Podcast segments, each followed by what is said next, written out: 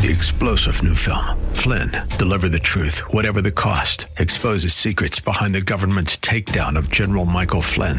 Flynn knew what the intel world had been up to. He ordered the first audit of the use of contractors. This set off alarm bells. He told the truth. He was the most dangerous person for Donald Trump to hire. They had to get rid of Flynn. Flynn, deliver the truth, whatever the cost. Available now. Watch it today. Go to salemnow.com. Salemnow.com.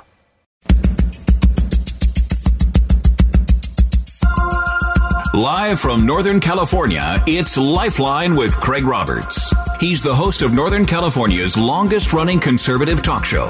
He's a man with a message, a conservative with compassion.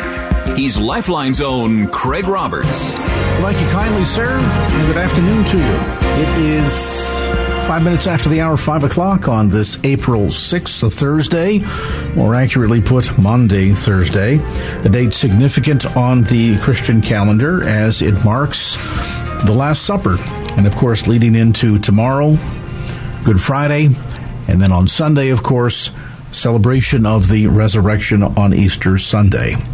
Many of us looking forward to services at church either tomorrow, perhaps tomorrow, and again on Sunday, and churches will be full all across the San Francisco Bay Area, the nation, and quite frankly, across the planet, as this one of the most important holy, holy days on the Christian calendar. Sadly, for one Bay Area congregation, they will not be celebrating Good Friday nor Resurrection Sunday, Easter, in their church building for the first time in nearly some 30 years. A congregation that is certainly not a stranger to dealing with loss and tragedy.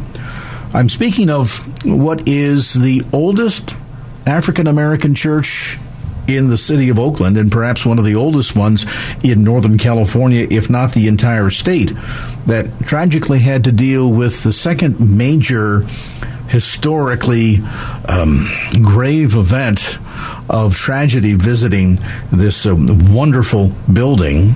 As a result, back in 1989 of the Loma Prieta earthquake, and more recently back in February of a tragic fire. To talk a bit about not just what happened, but most importantly, how the congregation is coming together and working through all of this. We're joined by the senior pastor of the First African American Episcopal Methodist Episcopal Church in the city of Oakland. Pastor Dr. Rodney Smith. And Dr. Smith, thank you so much, uh, particularly on this date, for carving out some time uh, to be with us today. Thank you, sir. Thank you for having me. As I mentioned, uh, this is not the uh, the first time that your congregation has to deal with uh, with tragedy. Back in 1989, uh, some 34 years ago, the Loma Prieta earthquake did significant damage to the building. The congregation rallied together, rebuilt. The proverbial phoenix rose once again, and uh, yet here you find yourselves once again facing um, a tragic set of circumstances. Uh, take us back, if you would, for folks in the Bay Area that maybe weren't following the news at the time. Tell us what happened with this fire and um, how much information has come forward in terms of understanding the, the origin of it all. Well, it's been a long journey. Uh, we have been through a lot as a congregation. Uh, we got the call in mid late February on a Sunday evening that I, I got the call that uh, I needed to come to the church. The alarms uh, were going off, and in this particular case, all of the doors were signifying that there was something wrong, which was the reason that the leadership called me. And when I got to the church, I was in for a big surprise. Uh, when I got there, the church was in a three alarm fire. Fire trucks were out the streets were blocked off, and I was watching in complete shock and amazement to see the church uh, burning. Uh, First AME Church moved to that location in 1954, and as you've stated, the historical significance of the church is uh, a great. We've survived earthquakes. We've survived a number of things, but one thing we were unable to survive this time was a massive fire. Your heart uh, clearly must sank. I mean, first off, just getting a telephone call that an alarm is going off, things begin to go through your mind. Is somebody broken in? Is there vandalism taking place? What am I going to find when I arrive there? And so when you got to the scene and saw the smoke, no doubt, billowing in the sky, the presence of the fire trucks, um, it mu- must have just uh, crushed your heart. Give us a sense, if you would, um, in the ensuing month here or so. Obviously, there's been uh, investigations taking place not only by um, Oakland Fire Department, but I understand the uh, Bureau of Alcohol, Tobacco, and Firearms has also investigated. Is there any sense so far as to the origins? Well, from what we know, uh, the report shows that the, stop, the fire started on the outside of the church. So, to give you some context, First AME Church is on uh, the corner of 37th and Telegraph. Uh, literally a block from the church is a homeless encampment, encampment, and right behind the church is a homeless encampment. And so, historically, over the last decade, uh, we have had numerous accounts of persons trying to stay warm, trying to just survive. And we believe, uh, I can't confirm, but we believe that this was a case of an accidental fire that started with persons who were really just trying to survive. It's really an unfortunate situation and really a shock and awe to me as the pastor because uh, we served that community. We prior to the fire, we were serving three hot meals. Uh, we knew we know the people by name. We know who comes. Uh, but this is just another example of some of the challenges of living in the Bay Area. Yeah, undoubtedly so. In terms of the degree of uh, devastation, I know that at least initially uh, the building had been red tagged. At this point, you're you're uh, holding church services elsewhere. What is the sense in terms of the reports as to uh, how much damage the fire has done? Well surprisingly, when I did the tour of the church, there were a lot of things that were visibly intact. Um, the fire pretty much ate up the roof of the church. The problem is that fire burned for seven plus hours. And so it was heavily damaged with water. And if you've been paying attention to just the weather in the Bay Area, half of the church's uh, roof was burned up from the fire. And so at this point, there's just a lot of water damage that has just uh, devastated whatever the fire didn't get. Um, and so initially, what the fire didn't get, the water did. I mean, you know, the the Oakland uh, Fire Department was out there uh, over eight hours, uh, putting putting uh, a large amount of, of water in that building. And so a lot of what we're visibly seeing is the devastation from the water damage as well as the roof and some other things that were burnt up from the fire. So we, we got hit two ways. Yeah, undoubtedly so. And of course, water damage in a fire is, is to be expected, but uh, with the damage to the roof and then the just incessant rains that we've had uh, really since the beginning of the year, I can see where you go from fire devastation to flooding devastation quite quickly. Is there a timeline, Pastor, in terms of you know there's there's cleanup and then there's reconstruction, and I would imagine some of these uh, efforts would take months, years, perhaps to come to fruition. What what's sort of the, the medium range goal for the church and, and the plans for the congregation in terms of rebuilding?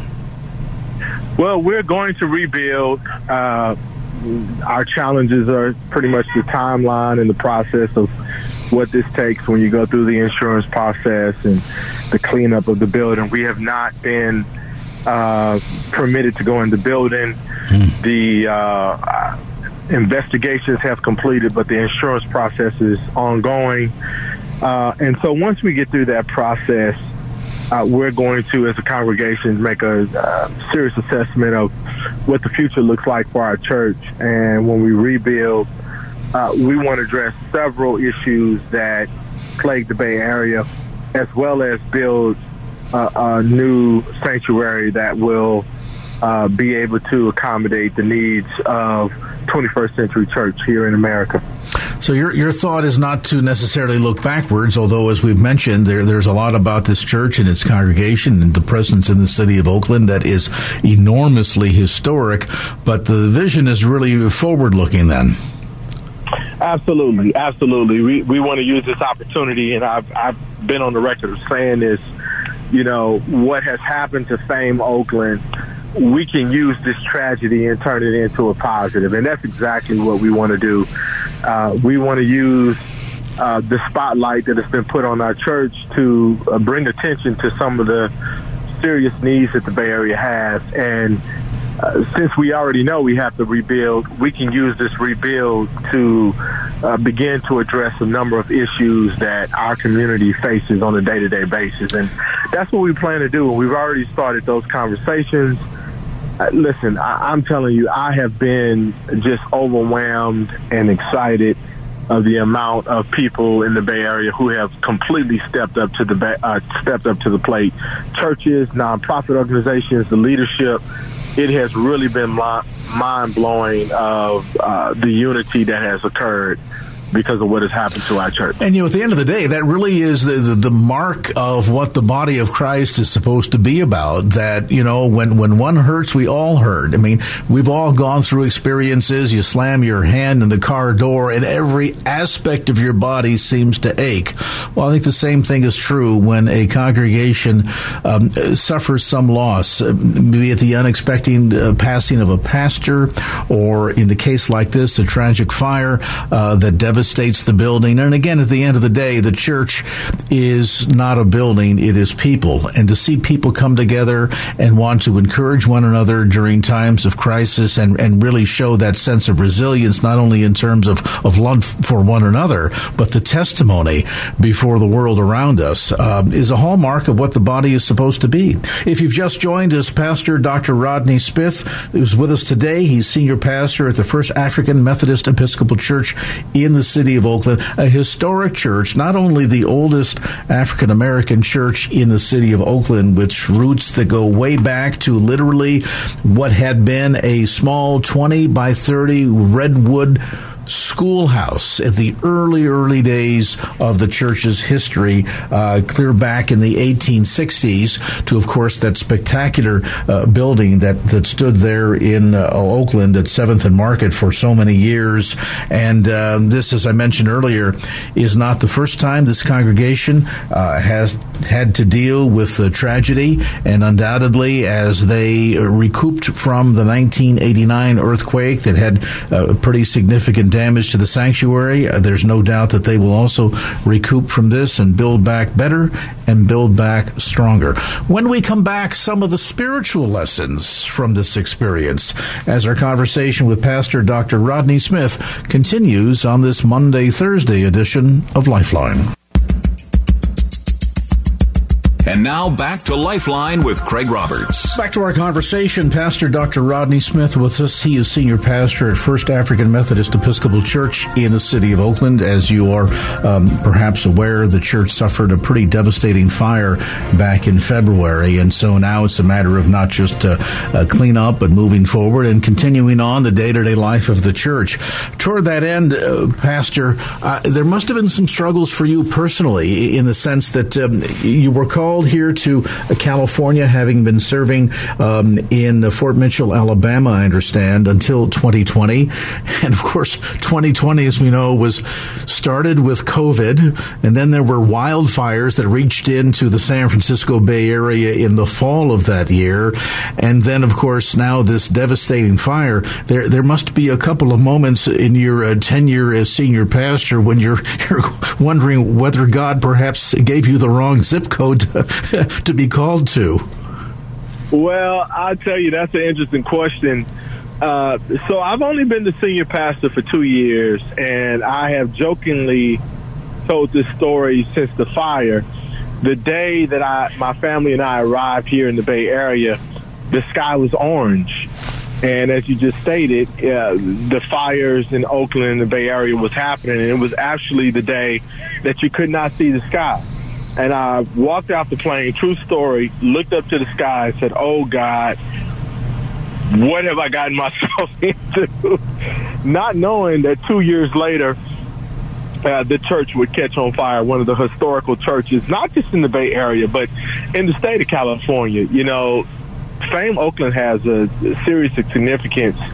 You know, in the late 1850s, uh, Fame Oakland actually started as a, actually a school. Uh, there's a family called the Flood, uh, Flood F L O O D family, who started a school 20 years before uh, uh, Oakland public schools would allow uh, African Americans to attend a public school. So our history runs deep, and you're absolutely right. The it's it's ironic, and you know to some degree, God has a sense of humor.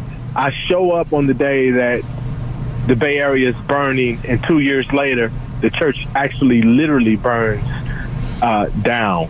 So uh, it has been a challenge. But I imagine in that challenge, I mean, certainly my life experience has been when these kinds of events happen, and they tend sometimes to group together. You know, the the the old adage: when the enemy comes in like a flood, you know, God has got a plan to do something supernatural. What is your sense as you look at all of this, and just your your short tenure here in the Bay Area? As much as I know that the congregation undoubtedly is is experiencing pain right now, and and and logically and rightfully so but you do you get a sense too that you feel the hand of God moving in and through all this tragedy? Oh, absolutely, one hundred percent. Uh, true story. Uh, when I arrived to the church, uh, the first the first sense is shock, uh, disbelief, numbness, and then as I stood there watching the fire burn, there was a sense of calmness that came over me because I knew, without a shadow of a doubt, that God was calling me to a greater thing. And I'm going to tell you something. This process over the last month, I have been in awe of how God has used fame to bring so many communities together.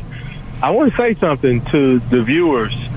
We are a Christian church who is having worship in a synagogue. And my prayers are out to Israel and Jerusalem and all that's going on overseas. Uh, but I want to tell you, people have really come together, and fame has shown uh, we can cross religious barriers, we can cross cultural barriers. Uh, black people, white people, Chinese people, Asia, I mean, all over the globe, people have shown a great sense of love to First Family Church, and I am so grateful to this community for stepping up to the plate. God, God has literally turned a tragedy into a moment of unity, and we're grateful for that. Well, Pastor, we appreciate you taking some time to uh, share a bit of the story, and uh, most certainly, I want to urge all of our listeners that eavesdropping on our conversation here this afternoon uh, as we head into the, this holiest of weeks, uh, particularly with tomorrow being uh, Good Friday, uh, to be praying for you, praying for your congregation. We know that there are some challenging days ahead. Um, you you you were ordained for the ministry. You're about to figure figure out what it means to be a, a general contractor too. I would suppose as, as, as all of this uh, moves forward, um, and uh, and and just grateful for everybody too that uh, that has come forward and stood with the church. And I want to urge our listeners to be praying for you and the church moving forward, um, facing uh, undoubtedly some big challenges uh, in many respects. But I, I love your your sense of of enthusiasm, your demonstration of faith, and and your forward looking. That sense of vision that, you know, it, it's sad what has happened, but that's in the past. Let's look at what God has called us to do and move forward and see if we can build back bigger and better and stronger and do everything we can to continue to serve the community in which uh, you are, are based. And uh, there's a lot to be said for that. So, um, Dr. Smith, again, thank you so much. And for folks listening that say, you know, I'm certainly going to be putting the, the, the congregation of um, First African Methodist Episcopal at the top of my prayer list. But if folks want to do something practical, I understand there's also a GoFundMe page available. There is a GoFundMe out there. Uh, I think the easiest way beyond that is uh, we have a very secured uh, P.O. box and mailing address. If you just uh, look up First AME Church Oakland, the address will come up and we are accepting donations uh, sent directly to that church and checks made out to the to the church, First AME Church Oakland. And yes, there is a, a official GoFundMe, but um, if you want to just write a check or send it directly to the church, we're able to do that as well. Great, and I know folks can get information relating to the address uh, online at the church website. Um, abbreviation for First African Methodist Episcopal FAME, F A M E, fameoakland.org. That's fameoakland.org. Our thanks to Pastor Dr. Rodney Smith for being with us on this edition of Lifeline. And Dr. Smith, thank you again for your time, and uh, we're praying for you and for the congregation. And now back to Lifeline with Craig Roberts. Welcome back to the conversation. Well, the good news after nearly a 49 year long battle, we finally saw the United States Supreme Court reverse its horrific 73 decision, uh, vacating the so called legality of abortion on demand in America based on this, you know, made out of legal nonsense notion of uh, the right to privacy, uh, and handing the decision on such matters back to the states. Of course, the challenge there is it's created this patchwork quilt of some states do, some states don't. State like California, let's not even discuss it. Others, like Idaho, um, passing a law now that um, can potentially send an individual who is engaged in assisting a minor to cross the border into another state for an abortion anywhere between two and five years of prison. Further complicating the matter is what's happening with the pharmaceutical angle here. Um, RU 486, other abortifacients that have been around for, oh my goodness, a better part of over 20 years now. Um, some states allow it, other states do not let's kind of get caught up on what all of this means and what the long term implications are, as even the pharmacies are trying to figure out the uh, the significance of all of this. Karen Roseberry joins us, spokesperson with the California Pro Life Council. Karen, sadly, in a state like California, we know that it's no holds barred. You're ultimately, I think, going to see a lot of uh, the so called, uh, pardon me, abortion tourism taking place coming to our state. But, but what what of the aspects related to, in particular, uh, pharmaceutical companies, abortifacients? I mean, I can see people ordering medications from across states. How do you even begin to control that kind of trafficking or activity? Wow, that's a tremendous question. Craig, thank you so much for having me on. And you're, you're absolutely right. I mean, the, the, federal government is still trying to play in this arena uh, largely through an exercise of the FDA. Uh, you know, about 53% of abortions are performed as a result of, of the abortion pill, that are RU 486 that you were referencing. And so it becomes very challenging for states to, to legislate these, these medical and these chemical abortions that are taking place, um, especially as you have uh, more and more states that are recognizing the the life that is present of, of this this child um, when there's heartbeats that are detected, and that they're beginning to enact legislation to protect uh, these these human lives. And so they're attempting to ensure that these drugs are not crossing into their state territories.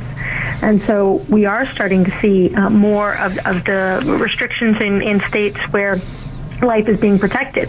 And then, on the contrary, much as you also identified in states like California, uh, there is pressure to demand that every state make available uh, chemical, you know, medical uh, abortions, you know, this way. In fact, uh, Governor Newsom even went so far as to threaten Walgreens, who said, well, we can't actually sell the abortion pill in states where it's illegal to do so, um, because that touches on the other point that you were raising about it being available in, in pharmacies. So you have both, whether it's coming by mail or if it's in pharmacies, but there are states that, that are saying, no, um, this is in violation of, of our law for how we are defining life.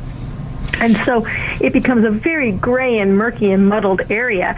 And then, like I say, as we were talking about with, with Newsom, he's saying, well, you know, you have to allow this in. And, and others are saying, well, we can't because states have that right that we've been now in that patchwork quilt you described very aptly with trying to figure out where their laws are going to protect life as opposed to other states that do not offer those same protections. Well, and here's the big concern, Karen, and, and we just saw. I think this kind of paints a picture of of of uh, the, the, potential danger here. We just saw in the news recently uh, accusations against the San Jose Police Officers Association director um, for allegedly trafficking in um, illicit drugs, fentanyl, and, and whatever else, mm. ordering it from multiple locations, ordering it from overseas, and redistributing it. So uh, then it it raises the question in some of these states that do have strong pro life restricted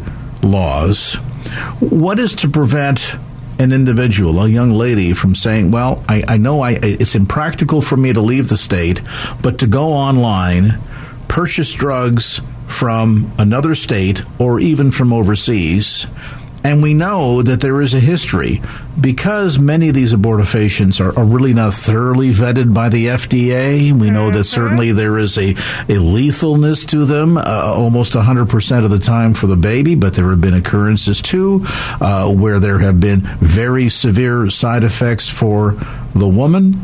And of course, if a woman is ordering these these drugs, that basically upsets the the the prenatal process and has already medically been proven to have potential dangers uh, 100% of the time obviously to to the child but also to the mother to the woman, what kind of protections are going to be in place if a woman says, "Well, I'm going to order this stuff from across state lines or from another country," and now all of a sudden you don't know what medication you're taking nor the kind of potential impact. We we could start reading stories about people that are dying because states are not doing enough in order to, to regulate this kind of uh, of trafficking and these drugs from across state lines.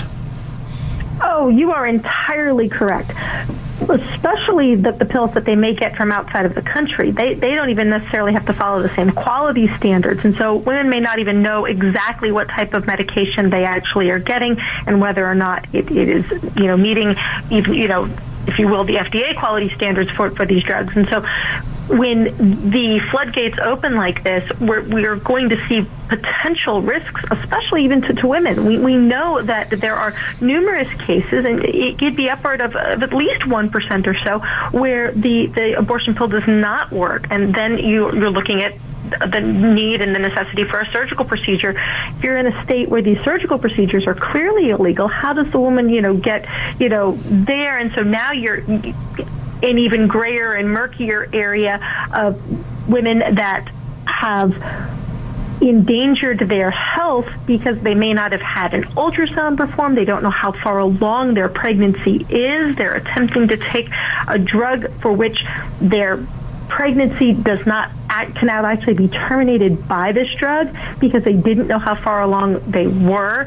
They're going into the ERs. We're seeing upticks in ER visits because of medical abortions that are not even necessarily accurately reflecting just the harm and the risk to women for this. And, and that's part of what we're seeing with the lawsuit that's questioning the FDA approval of this drug and, and how it went through in this rather expedited fashion when it, when it did not actually dot the I's and cross the T's um, to, to qualify for the, the approval process that it went through.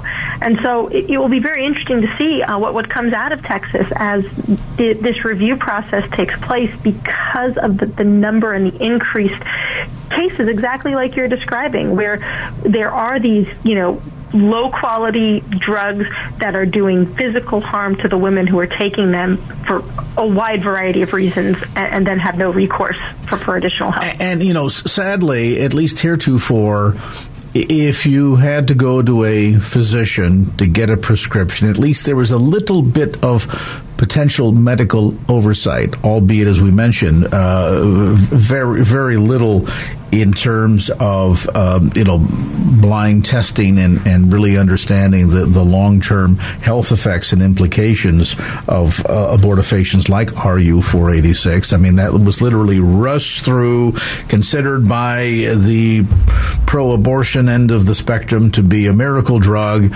with very little attention paid whatsoever to side effects or the impact impact on the mother's health, both short, medium, and long range term. Now you take out of the equation even uh, a, a, modicum of medical oversight, and uh, it's essentially being allowed by the FDA to be trafficked from across, you know, one border to another. I mean, you go online, listen, there's all kinds of medication that you can get online and, and a so-called quote unquote doctor that will sign the prescription and they're going to do it for a patient they'll never even set eyes on. And who's going to track all of that? How, how, how, are they even going to be aware of what the severity of the side effects might be up to and including even potential death for a woman because the controls and protections are not there at the federal level? Absolutely, and it's been rolled back even worse so that the protections are actually stripped, and so bad abortion providers can't even be prosecuted under this. They're indemnified under so many of the laws, especially coming out of California. And you, you just you're you're exactly right in terms of the fact that women are the ones that are at the, the greatest risk of, of harm as as a result of these just terrible practices. In no other place and in no, with no other medical procedure would you have a self-managed care for, for the termination of a pregnancy. That, that's, that's absurd, and yet that's exactly what we're seeing come out of Sacramento of oh this is this is this is great this is how we want to go ahead and, and see you know abortion you know access increased and it's it's harmful to women to not get that level of medical care that they deserve. But whether it's telehealth, whether it's an online order form that where they don't even interact with a doctor. In any other case, that this would probably be deemed uh, some form of medical malpractice. Yet in this case, where oh, this this is perfectly fine and appropriate, and just consistently we see more and more women that, that are going to be the ones that are facing more oftentimes long-term effects as, a result of this without ever being given good, accurate information and data or ever being seen accurately and, and well treated uh, and, by a medical professional. Well, and sadly, in states like ours and uh, certainly New York and, and other um, predominantly blue states, uh, uh, under any other conversation, any other set of circumstances, this would be considered reckless endangerment. Um, and and sadly, though, it gets touted as uh, freedom and choice uh, when the potential impact here can be quite devastating and you know, whistling, whistling right past the graveyard, as the old saying goes. Karen Roseberry, spokesperson with the California Pro Life Council. Karen, we appreciate the update. We'll continue to follow this story. More information available on the web at californiaprolife.org. That's californiaprolife.org. And now back to Lifeline with Craig Roberts.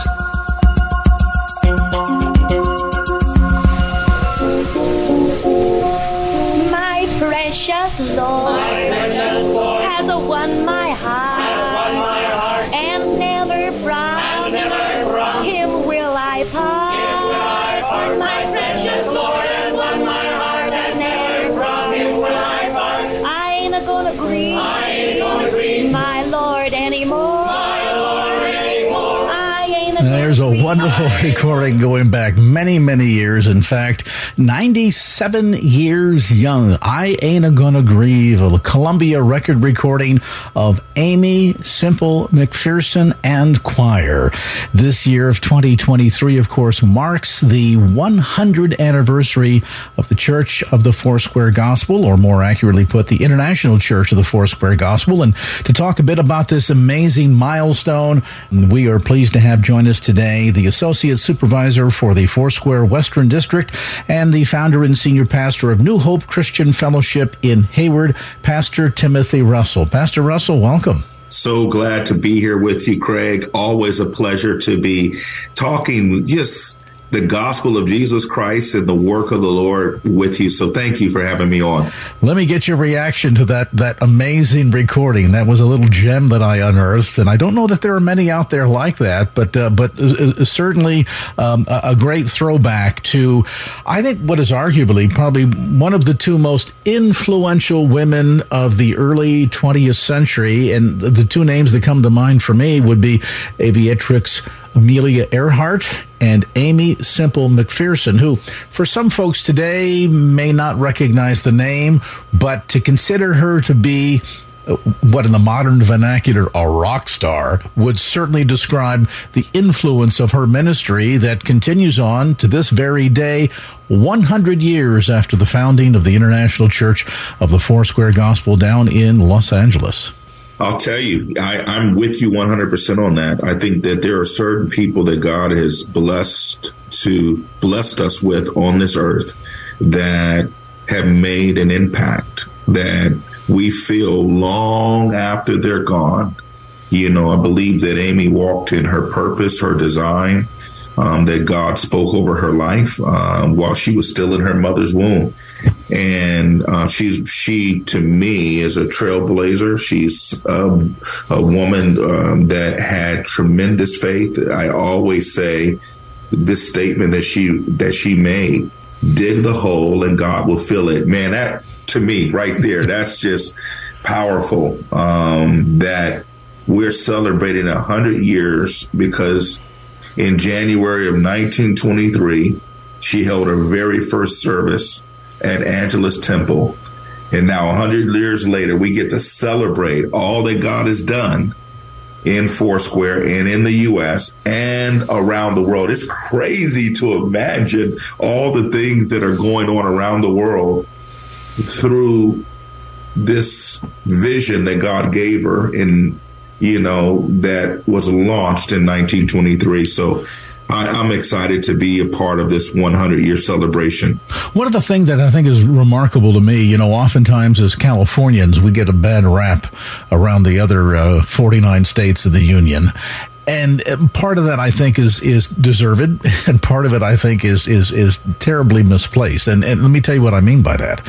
If you look at some of the spiritual history of the state of California. And I'll take you back to the, the early 20th century with the Azusa revival. A lot of the momentum of which, on the heels of Azusa Street, was kind of picked up by Aimee Semple McPherson and the ministry in Southern California. And then fast forward to scant 60, 50, 60 years. Now we've got the Jesus movement of Southern yeah. California. In fact, there's even a new film out uh, depicting a lot of the, the, the ministry influence that Chuck Smith had. And so, as much as I think folks tend to kind of write off California politically, we certainly have have our issues, but there is a long and very incredible spiritual legacy in the state of incredible movements of God. And to be sure, sitting here here a century later on yep. the heels of the sacrifices that were made by not only Aimee Semple McPherson, but, but so many that were involved in the foundation of that ministry. And of course, her focus, start to finish, was always outreach, evangelism, reaching the lost with the gospel message. I mean that that that was that was literally at the very center of the four square gospel, and yet. Sadly, today there are some churches that evangelism and outreach almost seems like an afterthought. Yeah, you know, Greg, you, you hit it right on the nose. We become a church, and I say we because I'm just the body of Christ. Um, we become a church where it's come to us if you need help. Whereas Aimee was a Pentecostal evangelist. I mean, her her thought was we got to go to them. And you're right, churches are not doing that work as well as we should be. It's more than just having a sign that you wave on the street as people are driving by. It's more than just, you know, sending out a postcard to say we're in the neighborhood. Will you come by? It's more than having church in the park once a month or once a year to check that box. And oh we did a great job because most times the church in the park is just your congregation and a friend or a family member of that congregation. But man evangelism is about winning the lost. It's about going and spreading the good news of Jesus Christ and that he can heal their hearts. He can heal their minds. I'm just thinking of Aimee and the woman at the well probably being best friends in heaven right now, running around because what she did, Aimee, was equivalent to what the woman did at the well when she went into the city and said, Come meet a man that told me everything that I've ever done. And the whole city came out to meet Jesus. See, to me, that's evangelism. And I can preach on that all day long, Greg. That's evangelism to me, where the city that you went and said, Come meet a man, follows you back to the church house, follows you back to the prayer room to meet Jesus. So when scripture talks about going out into the highways and byways and compelling them to come in, and, and to your point, yeah, there's there's nothing wrong, and we certainly applaud churches that will go door to door and pass out cards and invite folks to come out and have Right. church in the park and, and think of creative ways in which to to further the gospel. What when scripture says go out into the highways and byways and compel them to come in, what what is that saying? Well, it means evangelism is dirty. It's dirty. It's not clean. It's dirty. Um, the Lord gave me a while ago, um, years ago. He said, "Go shake the trees and rattle the bushes, and whatever falls out, bring them to me." Man, come on, man! I, I'm getting emotional thinking about that right now because I was once in that tree. I was once in that bush, and the Lord sent somebody to shake the tree or rattle the bush, and I fell out. Um, I think evangelism is compelling them by by all means necessary. If it's first feeding you, if it's first clothing you. I remember my mom and dad brought somebody home when we were kids um, to the house. They were pastoring, and this person showed up to the church and had not taken a bath and I don't know when. And I remember they brought him home and and told me and my brother, I was real young, about six, and my brother was all he's nine years older than me, he's about 15. And he's like, go in there and bathe him.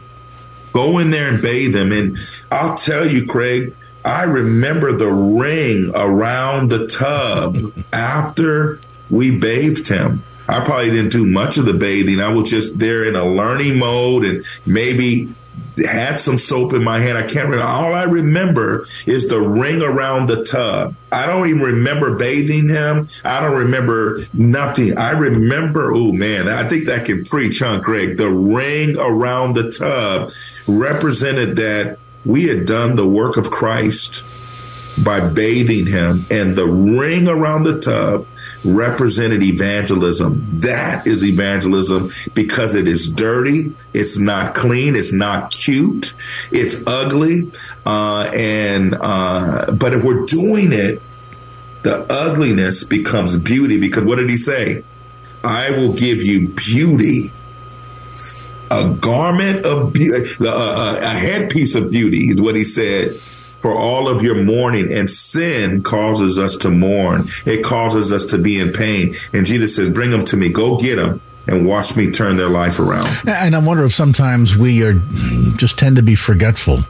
Uh, you know, I, I, that passage of scripture that Yeah. talks about, and as were some of the you. I think sometimes we sort of drift away from our first love, Yes. or we get so comfortable in our own spirituality that we forget where we came from. We forget that Christ paid a price for all of us. Come on. That, that means the casual sinner who maybe pays his taxes on time, never kicks the dog, never beats the wife, does all the things that are supposed to be right in life, and yet has never surrendered to Christ, has never Amen. turned their life over to Jesus, Amen. along with the most vile sinner that is out there robbing, stealing, living like the devil seven days a week.